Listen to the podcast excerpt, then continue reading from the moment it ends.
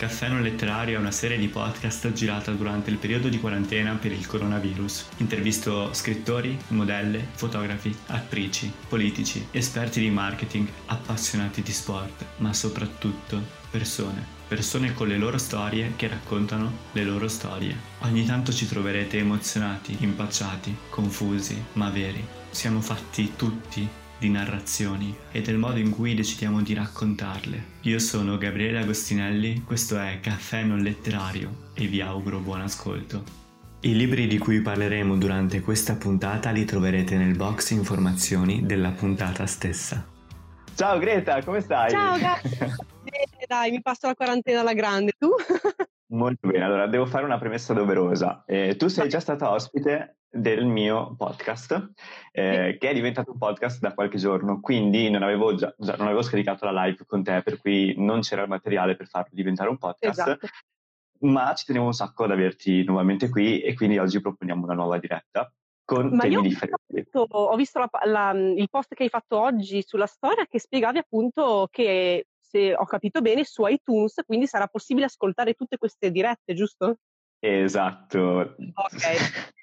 eh, non solo su iTunes, saranno anche su Spotify e su Anchor, che è un'altra piattaforma podcast, e poi okay. saranno su YouTube, quindi mi sto facendo un po' di pubblicità. Ma Detto sarà questo, una specie di... Scusami, vai, vai. No, no, vai pure, vai pure, chiedimi pure. Ma sarà una specie di compilation, quindi saranno tutte insieme, oppure ci saranno tipo diversi spezzoni?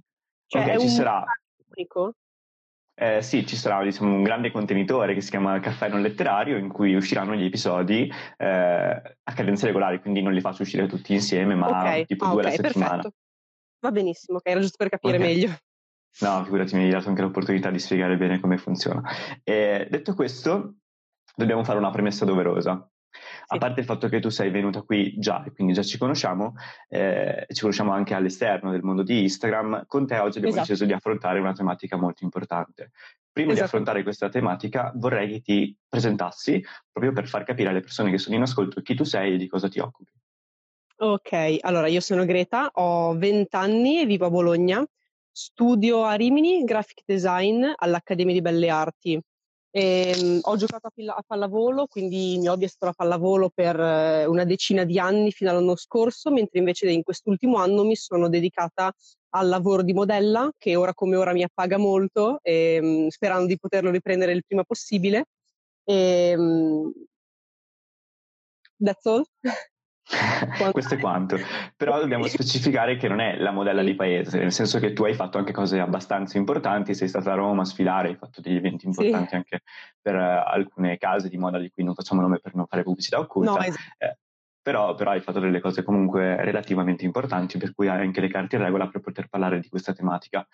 Ti Spero devo sì. fare uno spoiler, lo spoiler è che già in privato io ho pubblicato la storia che parlavamo di questa tematica tipo un quarto d'ora fa più, no? Sì. E già in privato la gente ha iniziato a scrivermi dicendomi di stare attenti. Ah, eh, di uguale, trattare... anche a me, te lo volevo dire appunto, anche a me hanno già contattata dicendo che appunto, sottolineando il fatto che è un, un argomento eh, delicato, ecco, molto delicato, bisogna stare attenti, bisogna stare attenti, come camminare sulle uova. Ok, e infatti io ci tengo a specificare che non sono un'esperta di tematiche prettamente femministe perché okay. non sono un attivista, eh, però osservo il mondo in generale e mi piace anche capire quali sono certe dinamiche, quali sono eh, certe, certe cose che vanno e non vanno e perché funzionano e non funzionano.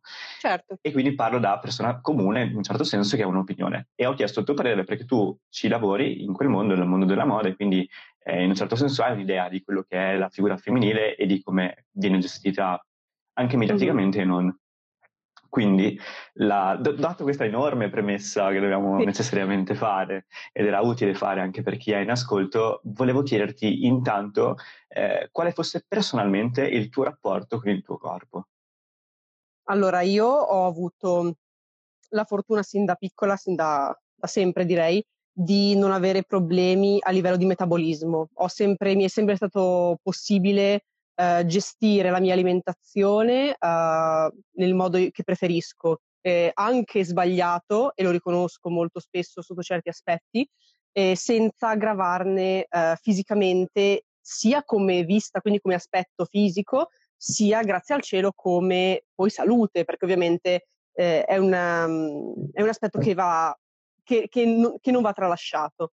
Mi sono sempre apprezzata, eh, anche se io fino a un paio di anni fa non mi importava più di tanto di come apparisse il mio fisico, né tantomeno di quanto mi piacessi. Non ho mai dato importanza a che tipo di fisico avessi. In questi ultimi anni, invece, diversamente, ho, vedendo quello che potevo essere, ho sempre detto questa frase, io punto al meglio che posso essere, ehm, ho detto ma allora perché limitarsi? Di conseguenza ho provato un pochino a lavorare sul mio fisico per migliorarlo, per portarlo a livelli che a questo punto mi piacciono e che posso apprezzare, ma fortunatamente non ho mai avuto problemi di, eh, non saprei come dirlo, non, ho mai, non mi sono mai non apprezzata, non ho mai avuto problemi di bassa autostima sicuramente a livello fisico.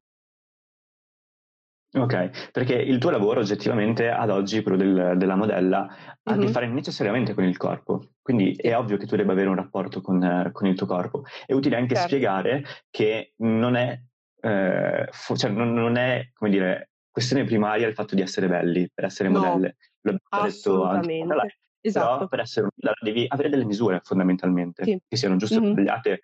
Eh, quelle sta ad ognuno pensare così o meno, però quello che conta è avere delle determinate misure, ognuno può cercare di lavorare per eh, avere le misure giuste, no? Certo, prendendosi in forma, mangiando giusto, anche perché se tu sei troppo magra non puoi fare la modella, perché non stai no, dentro, non ti cadono bene addosso i vestiti, sì, anche è un, è un esempio che in realtà va molto meglio secondo me sui ragazzi, sui modelli mm. maschi, perché eh, diciamo che il ragazzo di base, o almeno per quello che ho potuto constatare io, è appagato fisicamente quando è molto muscoloso, magari no, punta sul muscolo anziché magari sulla magrezza, che invece è l'aspetto magari sul quale puntano più le ragazze. Allo stesso, cioè in questo caso per esempio so che nella modelleria maschile il muscolo, il, il, c'è un limite sopra, oltre al quale non vai bene se sei troppo muscoloso, perché il vestito ti deve cadere bene addosso, e se hai i pettorali piuttosto che il tricipite esagerato, adesso non sto a fare a specificare troppo, il vestito non ti cade bene, a quel punto tu non vai a ricoprire tutta la, tutta la parte di ragazzi e poi di, ovviamente dall'altra parte anche di ragazze ehm, che possono acquistare quel vestito in particolare piuttosto che interessarsene, ma vai a prendere solo quella piccolissima cerchia ristretta di persone che hanno il tuo stesso fisico. Allo stesso tempo anche alle modelle femminili, se sei troppo magra non vai bene allo stesso modo, perché vai a riferirti ad un pubblico troppo mirato e di conseguenza mh, non voglio mettere sul commerciale, sulla pubblicità, però a questo punto il tuo scopo non, è, non l'hai raggiunto, lo scopo non l'hai raggiunto. Ok, hai tirato fuori una parola che mi aiuterà moltissimo invece a eh, integrare quello che era il discorso principale di questa diretta, che è la pubblicità. Tu hai utilizzato il termine pubblicità, la pubblicità deve vendere qualcosa oggettivamente, e c'è stato un periodo della pubblicità in cui andavano molto le modelle curvi. Sì, io non ho nulla esatto. contro, non ho assolutamente nulla contro le persone sovrappeso o che sono un pochino più, eh, come in dire, carne. Che, mm-hmm. in carne rispetto, grazie che mi aiuti, in carne sì. rispetto alla media. Se quei, quei chili sono tre, quattro, cinque chili in più, direi che non c'è poi questo grande problema, basta fare mm-hmm. un po' più di attenzione e quant'altro. Eh, però nel momento in cui viene osteggiata una sorta di eh, sovrabbondanza e viene preso come modello di riferimento, secondo me è nocivo tanto quanto è nocivo il modello di riferimento anoressico. Giustissimo, perché è un'alimentazione sbagliata fondamentalmente. Sì, esatto, esatto. Infatti anche per questo avevo citato l'alimentazione prima, perché è, una, è un fattore molto importante che spesso purtroppo viene tralasciato. Ecco. Bisogna sempre fare molta attenzione su quello che si dice, questo è vero, è oggettivo, e anche le persone che, che sono in ascolto, noi abbiamo responsabilità per quello che diciamo, e su sì. questo non, non ci piove. Quindi anche un po', non dico l'imbarazzo, però l'attenzione a quello che si dice è indubbio. Certo. Il fatto sì. è che per, secondo te c'è questa retorica, eh, questa retorica che viene portata avanti principalmente, possiamo dirlo, da una sorta di frangia pseudo-femminista che dice Eh, le ragazze in carne vanno bene, anzi siete bellissime perché siete in carne. Mm-hmm. Allora, ehm, parto da quest'ultima cosa che hai detto, cioè il siete bellissime. Tra l'altro mi sembra anche, ho dato giusto un'occhiata rapidissima al, ti- al, al titolo del libro che hai, che hai scelto, perché appunto l'hai messo poco prima della diretta. Ehm, il siete bellissime purtroppo è, secondo me, proprio da qui che parte questo problema, nel senso che viene troppo dato, um, secondo me, importanza all'opinione sul, relativa alla bellezza che si ha, in questo caso mh, rispetto alle ragazze. Cioè nel momento in cui una ragazza che sia sovrappeso o che sia sottopeso um, si sente dire, e, e a questo punto mh, non saprei come dirla bene, però si sente dire che è bellissima, o comunque arriva alla consapevolezza di essere bellissima, di essere apprezzata, a questo punto si ferma, esce dal, dalla sfera del problema, cioè dice ok, sono, ho qualche chilo in troppo, come magari ne ho qualche in meno, ma sono bellissima lo stesso, questo a me sta, allora va bene, il risultato è allora va bene. Um, purtroppo secondo me questo è uno dei problemi che ha portato a questa um, ha portato a questo stereotipo, come mi sembra tu l'abbia chiamato, perché um, purtroppo soprattutto le ragazze ricercano l'apprezza- l'apprezzamento sì l'apprezzamento altrui, e nel momento in cui viene dato, anche in situazioni dove magari invece non si sono calcolati tutti gli aspetti, a questo punto forse diventa più dannoso per, l- per questa persona, per questa ragazza, piuttosto che eh, piuttosto che l'opposto. Ok, eh, so- sono d'accordo con te e volevo entrare dicendo due questioni che mi hai mm-hmm. fatto venire in mente. Certo. La prima questione ha a che fare con il fatto di responsabilità. Nel momento in mm. cui ognuno di noi, che sia uomo o donna, che sia vecchio o giovane, che ognuno di noi, se si sente eh, a posto così com'è, anche se sa di essere oggettivamente sbagliato, di avere qualche problema che può comunque recuperare e può gestire in un modo, eh, non dico semplice, ma non è così complicato comunque tenere un regime alimentare. Ovviamente ci vuole sforzo anche per chi soffre di malattie, eh, mm-hmm. però non è una cosa incurabile in un certo senso. No, no, no, e, assolutamente. E quindi ci puoi lavorare. Nel momento in cui... Nel momento in cui perdi eh, la tua responsabilità, dici vado bene così, allora non fai più nulla e rimani seduto sul divano dicendo vado bene così. Il fatto è che non vai bene così, ma a prescindere da quella che è la questione fisica, cioè che la gente ti possa prendere in giro perché tu hai qualche peso in più, a prescindere da questo che sì. comunque non è, non è corretto, è proprio una questione di salute, salute fisica, eh, eh, lo so bene. Che non è da sottovalutare. Cioè, gli Stati Uniti no. d'America hanno un problema enorme con l'obesità. Mm-hmm. Assolutamente, tant'è che guarda, appunto è una delle questioni che è, è uscita prima, mh, poco prima della diretta, con un ragazzo eh, appunto che mi ha commentato la storia, come ti avevo detto. La salute purtroppo è il, l'aspetto secondo me più importante del problema del peso, relativo al peso, e, mh, e che molti però purtroppo secondo me tralasciano, nel senso che Um, ness- non c'è assolutamente nessun problema a livello mentale se tu, ti- se tu non ti fai dei complessi, mettiamola così, se il tuo peso piuttosto che la tua forma fisica a livello visivo non ti piace. Non c'è problema, tu puoi piacerti per come sei. Il problema è che c'è un altro grande aspetto, è quello, del- è quello della salute. Obiettivamente, se sei esagerato da una parte o dall'altra, stai male, il fisico ne risente e stai male, cioè ci sono veramente dei problemi fisici, e purtroppo questa cosa qua secondo me non è abbastanza, non capisco se non sia chiara o se la gente forse voglia nasconderla, cioè nasconderla a se stessa, piuttosto che se ne dimentichi, perché a me sembra veramente tanto eh, evidente il fatto che non ci pensi nessuno, nessuno comunque che siano veramente in pochi. E, E secondo me qui è il problema, perché tu puoi anche piacerti o non piacerti, ma devi star bene, devi star bene perché sennò a quel punto diventa, diventa seriamente una cosa più, più grave di quello che, che può essere il faccio o non faccio il modello, per metterla un po' frivola, mm-hmm. ecco. Quindi stare bene sia fisicamente che psicologicamente. Allora rispondo, certo. rispondo a Sunar, che ha commentato, esatto. eh, ha chiesto se si può dire la propria. Io dico sì, potete dire quello che volete. E perdonateci se ogni tanto magari facciamo fatica a rispondere immediatamente, ma perché o finiamo un discorso perché i commenti arrivano un po' in ritardo. Mm-hmm. Detto questo, stavamo parlando del fatto della salute eh, per mm-hmm. quanto riguarda sia fisicamente che psicologicamente. Vorrei tornare a te, al te personale, e vorrei chiederti cosa secondo te significa bellezza, che cosa per te è bello e in che misura?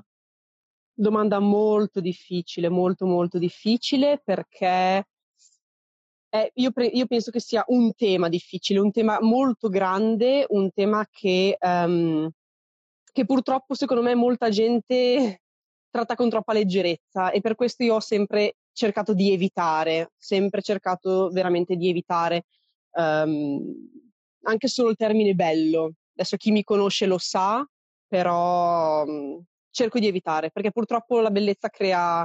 crea l'opinione, e l'opinione è tremenda sotto certi aspetti, perché può essere intesa co- co- come più la si desidera.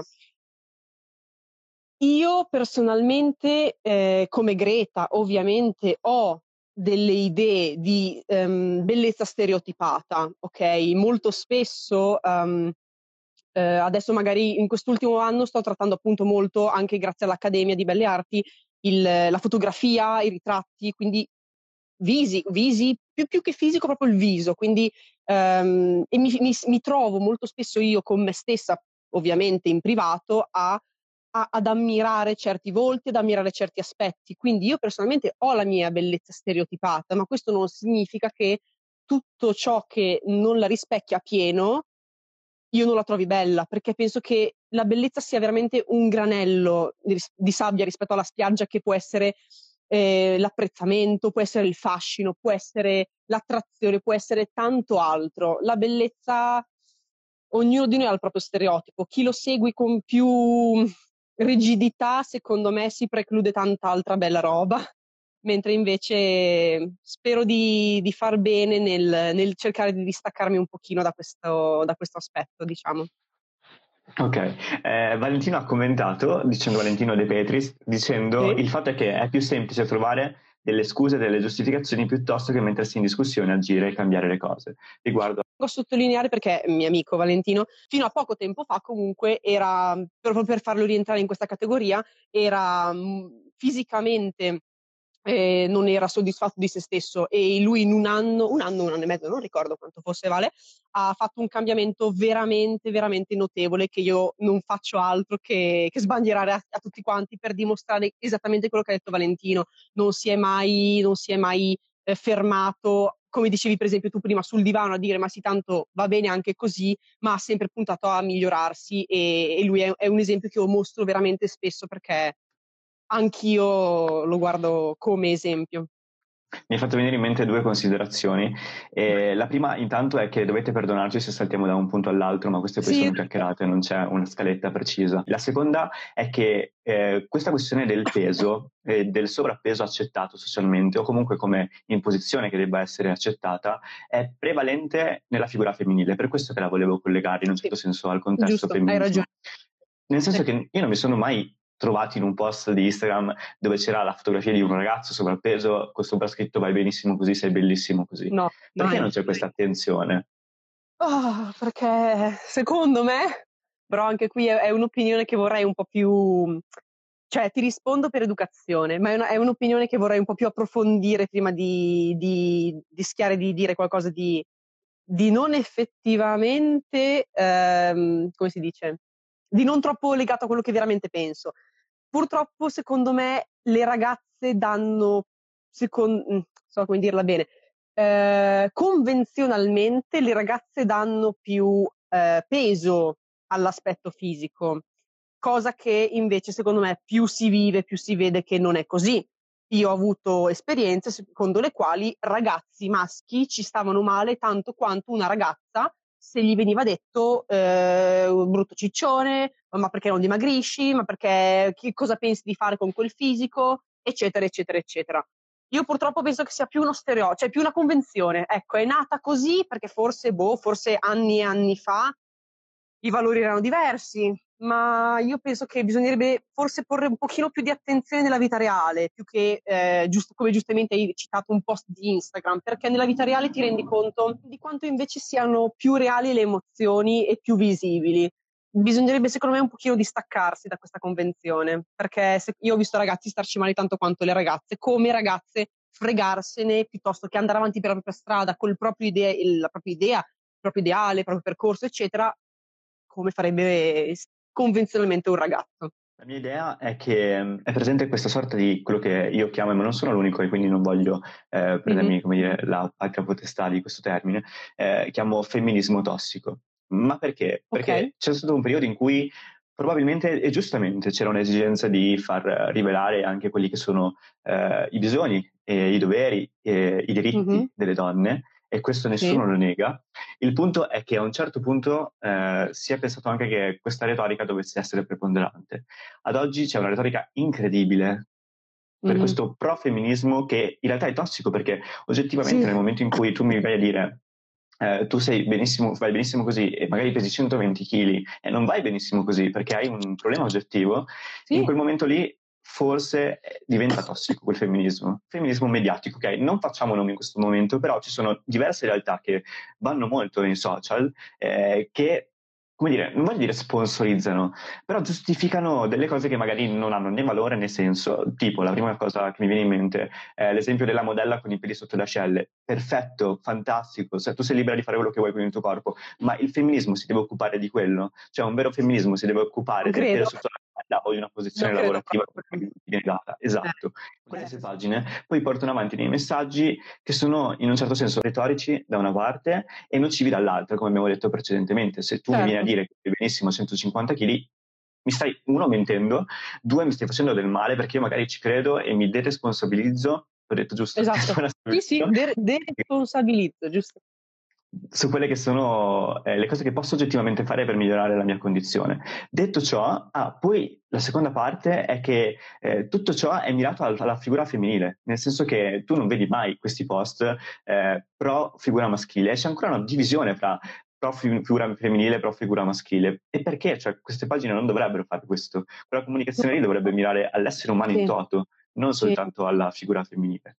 Guarda, io eh. personalmente quando vedo queste cose in giro per i social mi dà, mi dà proprio mi dà un senso di fastidio perché um, non con, cioè, sono d'accordo con quello che mi dici tu, che quindi è non concorde con quello che dicono loro, e però mi rendo conto che cosa fai, cosa puoi fare per, per far capire loro che quindi il femminismo non è eh, combatti per il pelo sotto l'ascella, ma è tutto ciò che hai detto tu prima, che è l'uguaglianza fra gli, tutte le persone, tutti gli esseri vivi, cioè tutti gli uomini, nel senso tutti, uh, come si dice, tutte le persone.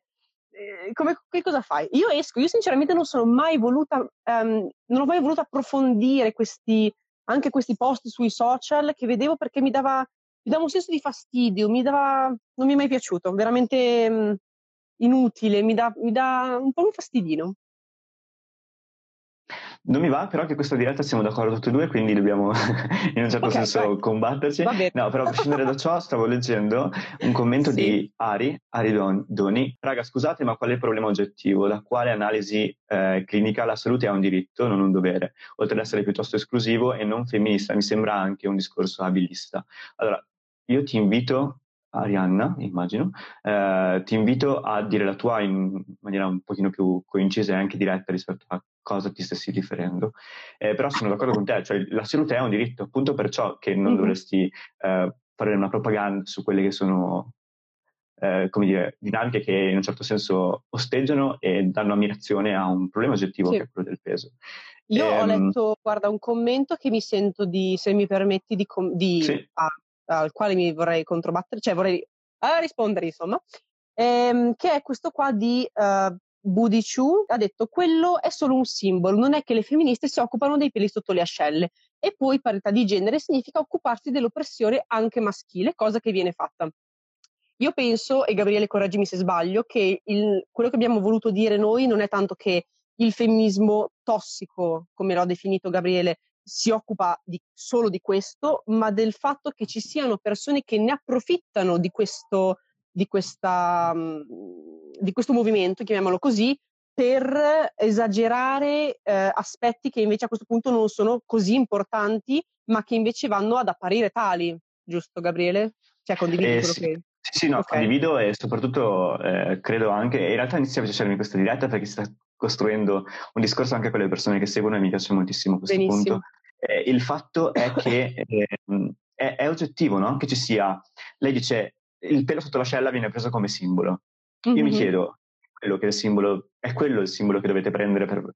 Eh, portare avanti la bandiera del femminismo, cioè proprio il pelo sotto l'ascella. Poi fra l'altro fa anche un po' ridere perché oggettivamente gli uomini non costringono le donne ad andare a farsi il pelo no, sotto l'ascella, no, le donne infatti, che sono farse, no? le donne e, sono le donne, è vero. Magari prendete come simbolo qualcosa, prendete, mi, mi ci metto in mezzo anch'io, prendiamo come simbolo qualcosa di più costruttivo, non il pelo sotto l'ascella, prendiamo come simbolo il fatto che le donne fanno più fatica ad affermarsi lavorativamente o politicamente, prendiamo quello come simbolo e poi dobbiamo smettere di farla diventare una guerra, non può essere una guerra mm-hmm. maschile contro femminile, cioè il fatto che io sia un uomo non mi impedisce di parlare di femminismo, non perché non sono una donna non posso parlarne, È un po' come sì. dire a un bianco tu non puoi parlare di diritti razziali. Perché... razziali, non è vero. Appunto, ma veramente... Cioè no, io sono d'accordissimo, perché è assurdo, perché stai dicendo esattamente quello che penso io, ed è vero.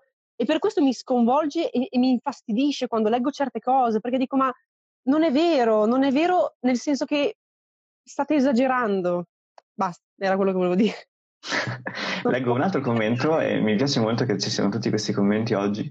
eh, Sunar dice, Sunar Foto dice: secondo me invece si tende a, re- a regalare complimenti anche se in fondo non ci piace quella persona, per evitare che lei stessa entri in paranoia e autocritica. Lo Giusto, si fa giustissimo. Per aiutarla psicologicamente. Allora ok, ci sta, va bene. Eh, punto uno, se voglio aiutarti oggettivamente e non soltanto così di facciata, ti dico se hai un problema, ti dico hai un problema.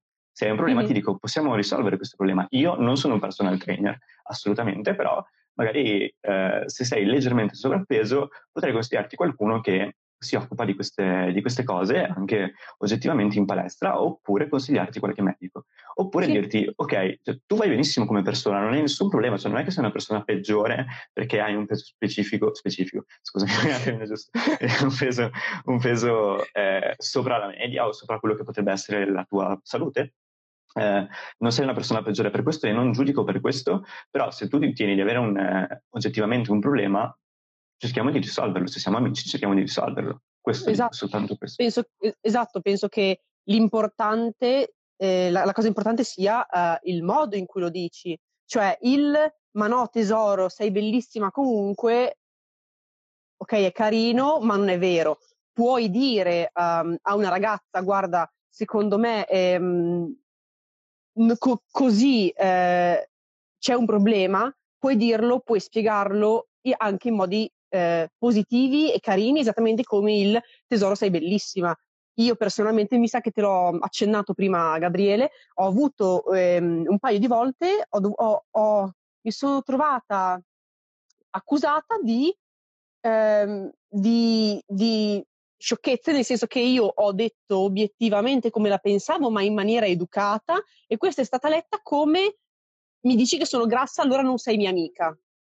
No, cioè non è così che funziona, anzi, e comunque, ripeto, in maniera educata, sono sempre stata educata, tant'è che adesso le amiche e gli amici vicini e che mi conoscono, che sanno come sono, sono i primi a venirmi a dire: Greta, lo chiedo a te perché so che tu mi dici la verità, perché so che tu non, ti nas- non, non mi dici sì bravo tesoro solo perché sei amico. Quindi penso anche che alla fine, il, con i modi giusti, questa cosa venga anche apprezzata, il fatto di dire obiettivamente guarda c'è un problema, secondo me aiutiamoci.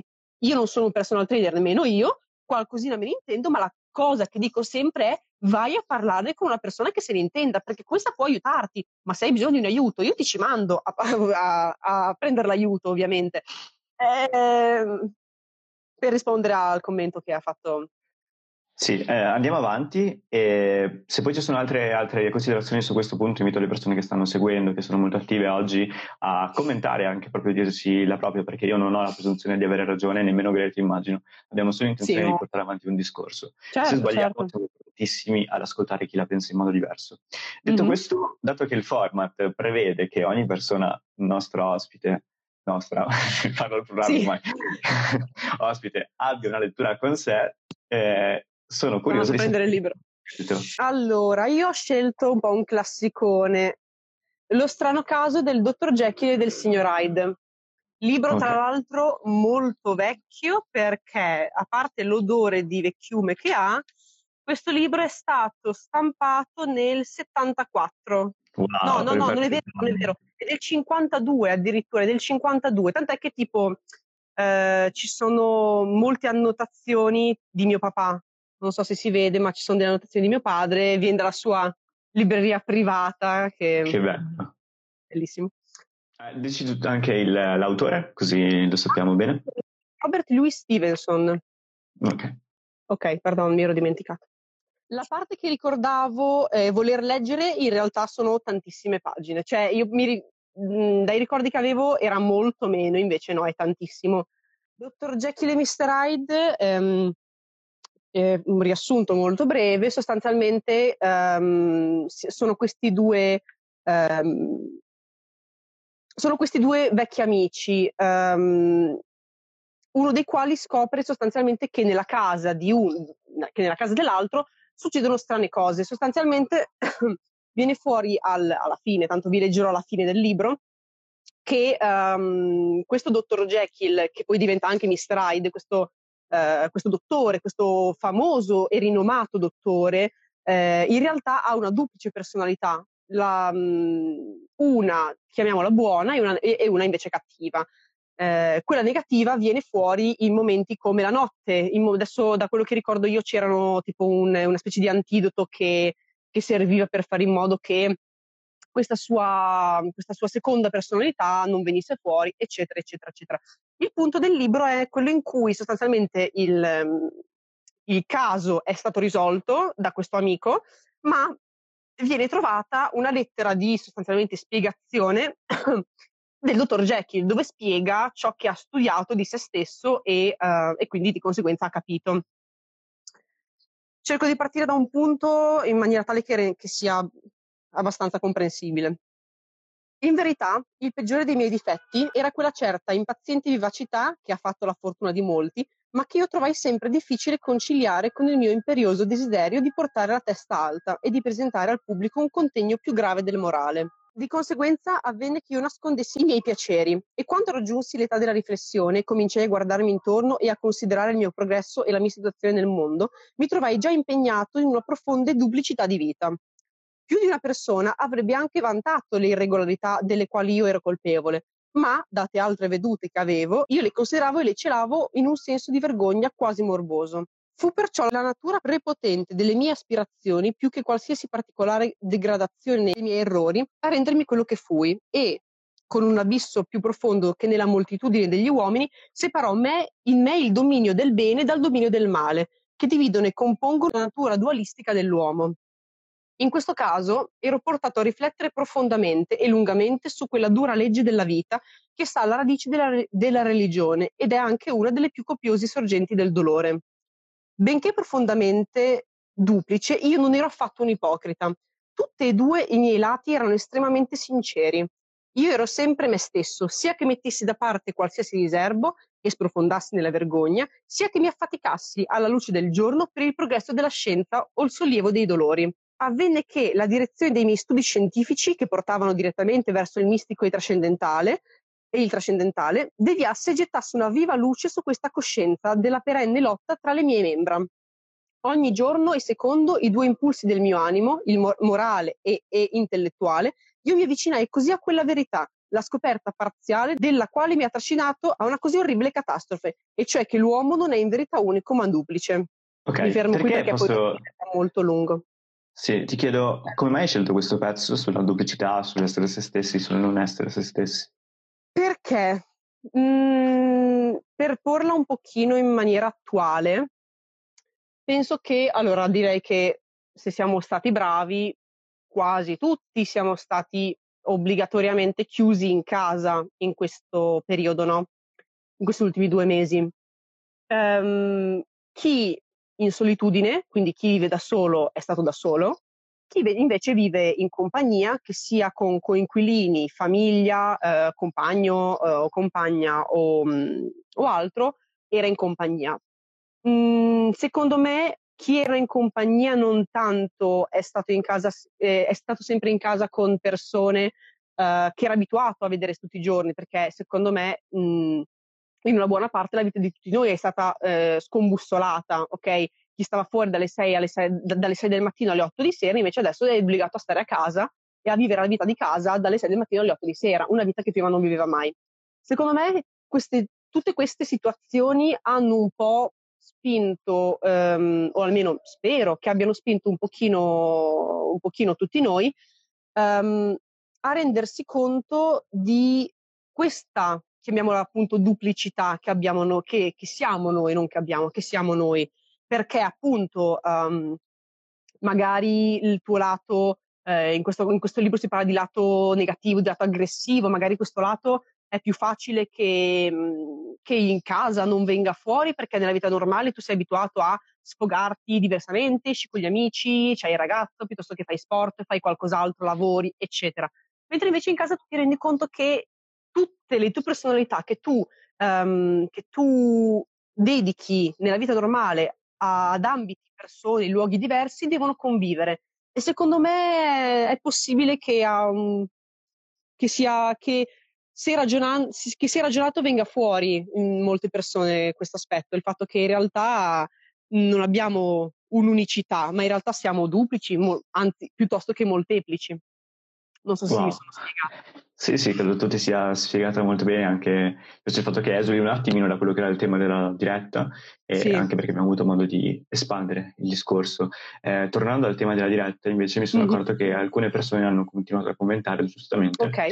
E, um, una ragazza, Miss Bongustaia, dice per l'appunto che lei stessa si è trovata nella tua situazione, nel senso mm-hmm. che una ragazza, una sua amica, mh, sottopeso, sì. eh, le faceva presente questa cosa e magari che poteva aiutarla, mm-hmm. e, e l'amica ha risposto male. Eh, invito le persone che sono in ascolto ora ad ascoltare poi e quando uscirà il mio podcast eh, che ho fatto con una ragazza che ha sofferto di anoressia e ci ha raccontato come è stata per lei e come mm-hmm. ne è uscita in un certo senso. E, ok, sto leggendo ancora gli altri commenti. Sì. Dicono anche che in effetti ci si sente maleducati a criticare gli altri anche a livello estetico, eh, ritornando al punto di prima, eh, a prescindere dalla questione estetica che, debba, che deve essere in un certo senso non, non la premessa principale di quella che è eh, come dire, la discussione che si porta avanti con questa persona, ma il fatto di farle presente che forse, ma neanche necessariamente, non è che tu devi andare lì e dire di, ehi, sei un ciccione di merda, sì. assolutamente. Capito di parlarne, fare presente che in effetti, e se senti che quella persona ha dei disagi, la potresti aiutare, eh, come abbiamo detto precedentemente, consigliandola a uno specialista, oppure esatto. accendendogli un monito su questa cosa, senza per forza accettarsi. Eh, non perché sia sbagliato accettarsi, anzi è correttissimo, credo, accettarsi. Il punto è che quando questa cosa diventa pericolosa per la salute della persona, non va più bene. Però l'abbiamo già detto un sacco di volte oggi in questa diretta e non vorrei continuare. Però secondo me è veramente, è ver- cioè è giusto, e secondo me è anche, purtroppo è una cosa che, magari non in questa diretta, però nella vita andrebbe sottolineata. Quindi guarda, hai detto parole veramente, veramente giuste. Ti ringrazio. E voglio chiederti un'altra domanda, però sono indeciso, ti posso scegliere se farti la domanda o se leggerti il pezzo che ho scelto. Leggi il pezzo, facciamo così. Okay. In realtà me l'aspettavo. Allora, il pezzo ah, che ho scelto io è tratto da un libro di uno psicoterapeuta che si chiama Giulio Cesare Giacobbe, è molto, molto rinomato, ha scritto un sacco di libri. E ho avuto la, la fortuna di conoscerlo di persona e tra l'altro mm-hmm. mi ha anche sgridato. Ti ecco. racconto brevemente l'aneddoto. Eravamo ad un convegno, certo. io gli ho fatto, cioè, lui ha fatto la sua spiegazione, poi c'era la domanda su, dal pubblico, io ho fatto una domanda e ho fatto la premessa dicendo ho letto quasi tutti i suoi libri. E lui mi ha mm. chiesto perché ha detto quasi tutti i miei, i miei libri, io ho risposto perché alcuni non li ho ancora letti. E lui mi ha risposto, beh, legga gli altri e poi dopo le risponderò. è stato, stato carino, no, però in realtà è molto simpatico, ho avuto modo di parlarci dopo, è stato molto simpatico. Il titolo mm-hmm. del libro è Come diventare bella, ricca e stronza di Giulio Cesare Giacobbe. Bisogna fare una premessa, i titoli non li sceglie lui, li sceglie ovviamente la casa editrice, che in questo caso è Mondadori, infatti anche lui durante la conferenza si era lamentato un po' di queste cose, eh, però è molto importante come, come libro, secondo me, perché dà l'idea del fatto che in effetti tutto ciò che serve eh, per affermarsi nella, nella vita più che altro è la propria personalità, non tanto la bellezza in sé, ma anche perché la personalità può definire quella che è la propria bellezza.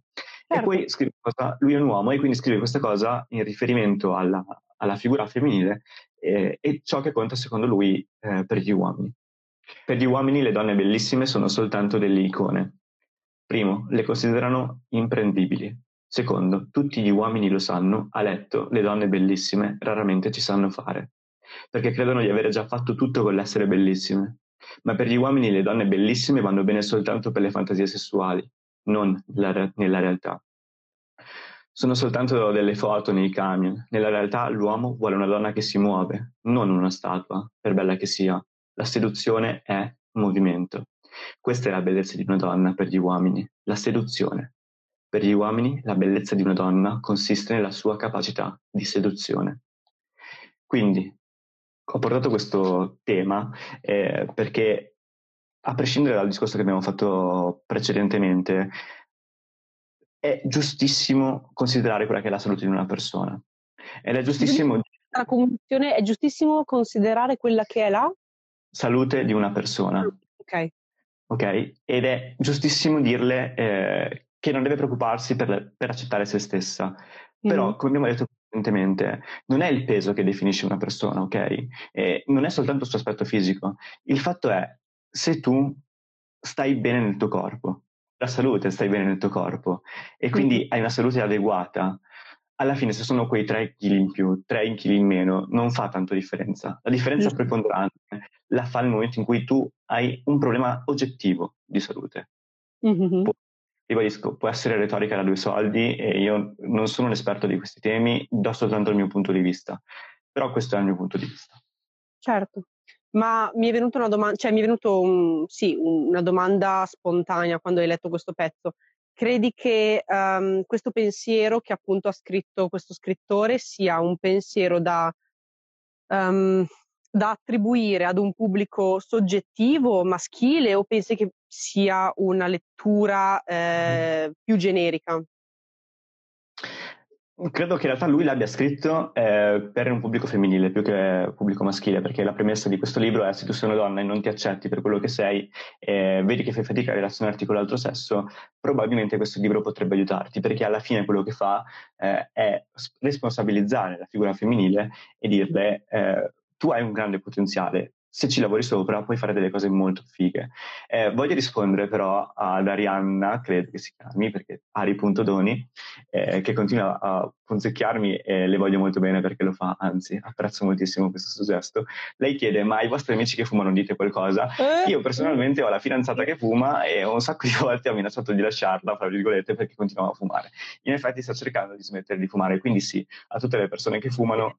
Io personalmente, dato che non sono un fumatore, so che questo fa male, e posso dire con grande certezza che eh, è anche causa di morti. E mi è capitato di avere una persona che è deceduta in famiglia per problemi con il fumo. Ho detto proprio, forse è meglio se smetti di fumare. Poi volevo leggere anche quello che ha scritto Angelica, che scrive: tra l'altro ho notato che risulta più difficile far notare una situazione di sovrappeso, se così si può definire, che di eccessiva magrezza.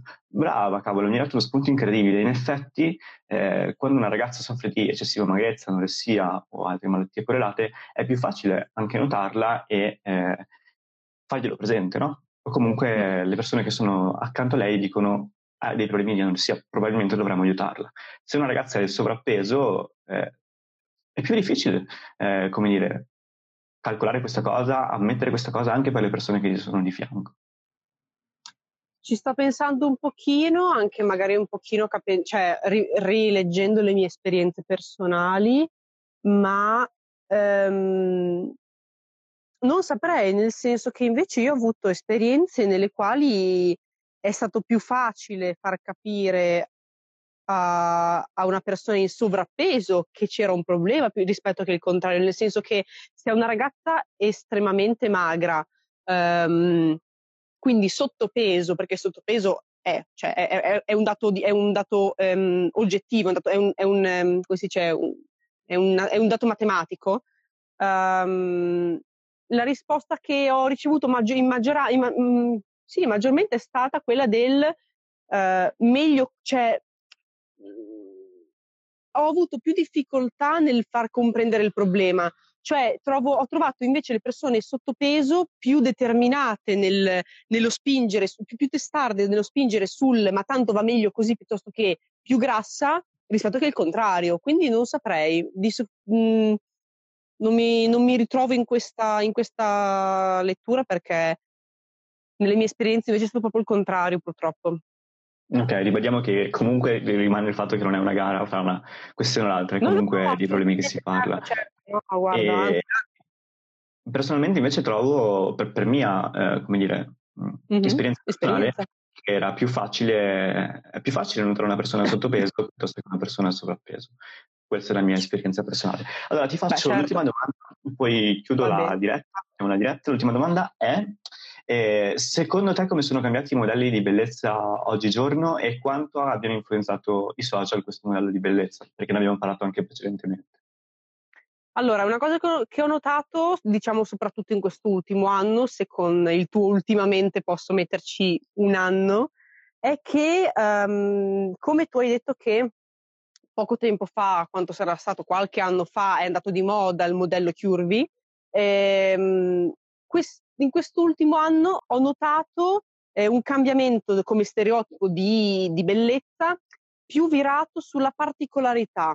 Ho, sto, non vedo più, ammira- non, mettiamola meglio, non trovo più così tanto utilizzo della bellezza, diciamo, con dei canoni per, più perfetti, ma trovo più invece utilizzo di forme particolari.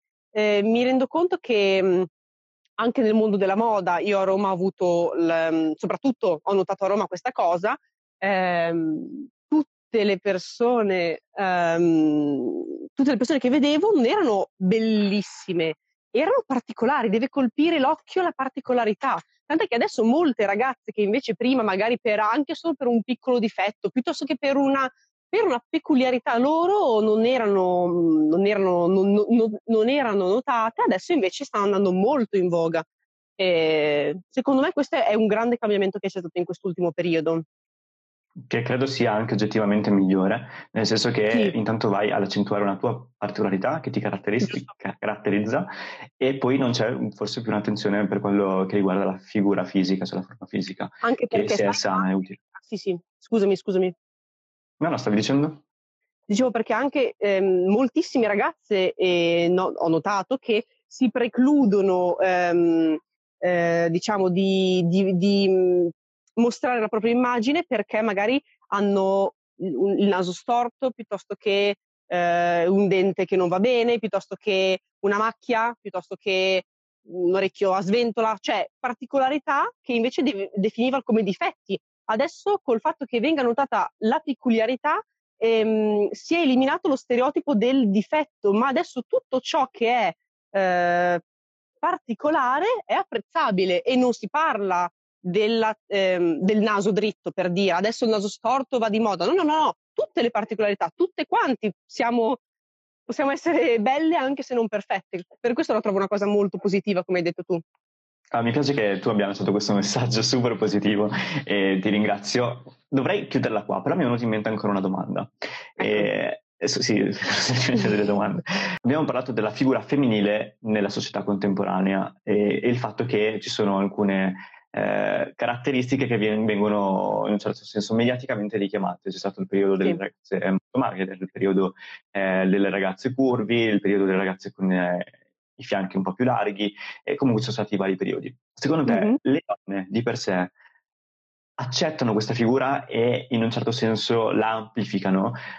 Te lo chiedo facendo riferimento al fatto che tutte le donne, o la maggior parte delle donne, non voglio generalizzare, sì. la maggior parte delle donne sui social postano o hanno per anni postato delle fotografie di sé, magari prese di profilo, magari accentuando una certa particolarità tipo i fianchi o tipo mm-hmm. il seno, con una determinata posa. Ma io ho visto per anni delle ragazze farsi fotografare in spiaggia, magari di schiena perché volevano far vedere il loro, i loro fianchi, i loro glutei. E, ok, non giudico questa cosa, non, non, non, non apprezzo perché non mi piace questo tipo di eh, vetrinizzazione, non la giudico, però in un certo senso tu donna stai cercando, in un, cioè, stai amplificando quella che è retoricamente la figura femminile vista dal punto di vista maschile. La vedo un pochino come il seguire la moda, cioè Um, per come me l'hai appunto posta tu, io la, cioè la, la lettura che ho è questa, nel senso che um, come, come c'è stato per, per un anno tutte le ragazzine con il parka, la, la giacca verde, verdona col pelo dentro e le superstar bianche, quelle dell'Adidas, e tu ti giravi e dicevi ma scusa, ma perché siete tutte uguali, perché risaltate tutte questa cosa? Penso che anche in questo campo, in questo ambito, magari anche fotografico, perché appunto hai citato le fotografie e, e, e, e lo vedo tanto anche io, penso che sia un seguire la moda e forse un approfittarne, nel senso che prendendo questo esempio va di moda il fotografarsi, ehm, mettere, scusami, in risalto i fianchi larghi. A questo punto io, persona che ho i fianchi larghi, ne approfitto per mostrare che anche io mi sento bella coi fianchi larghi, cosa che invece magari fino a poco tempo fa era, era, un, era visto come un, un difetto, una cosa brutta piuttosto che altro. Penso sia un po' una moda. Poi sì, personalmente anche io, e tutti lo possono confermare, eh, mi dà fastidio avere qualcosa perché è di moda, fare qualcosa perché va di moda. Se mi piace, assolutamente, ma se non mi piace o se non mi ci vedo, non... Non, non, non, non mi rispecchia, segue la moda, vuol dire che mi sto attaccando a tanta altra gente che non è come me e che quindi sto andando a, svalorizza- a svalorizzare sì? la mia uh-huh. persona. Quindi poi sì, c'è una lettura soggettiva, però secondo me a grandi linee mi viene in mente questa cosa qui. Ok, mi permetto di chiudere con una citazione di Oscar Wilde che una volta ho letto in una parete di un outlet ed era scritta, c'era scritto eh, è di moda tutto ciò che indosso, fuori moda tutto ciò che indossano gli altri. No, lo presento anch'io. Bellissimo. Greta, io ti ringrazio per esserti prestata a questa diretta. Chiedo una volta ancora perdono se ci siamo espressi male o se qualcosa non è stato compreso. E ringrazio tutte le persone che hanno commentato e che hanno ascoltato fino a questo punto, le persone che ascolteranno il podcast. Mi assumo la responsabilità di tutto ciò che è stato detto, quindi se no, qualcosa assolutamente, dire. Anche io, perché ci tengo, cioè nel senso. Siamo in due, siamo in due e mi piace molto questa cosa, anche perché di- direi che oggi più che l'altra volta abbiamo avuto la possibilità di confrontarci anche con le persone che sono entrate nella, nella, nella diretta, e a me questa cosa è piaciuta molto molto. Grazie Greta, ci sentiamo presto, ti auguro buona Gabri. Fortuna e un abbraccio. Anche a te, ciao Gabri. I libri di cui abbiamo parlato durante questa puntata li potete trovare nel box informazioni della puntata stessa. La colonna sonora di Caffè Non Letterario è costituita dal brano Diamonds and Flames di Simone Pioppi. Potete ascoltare la canzone in streaming su Spotify.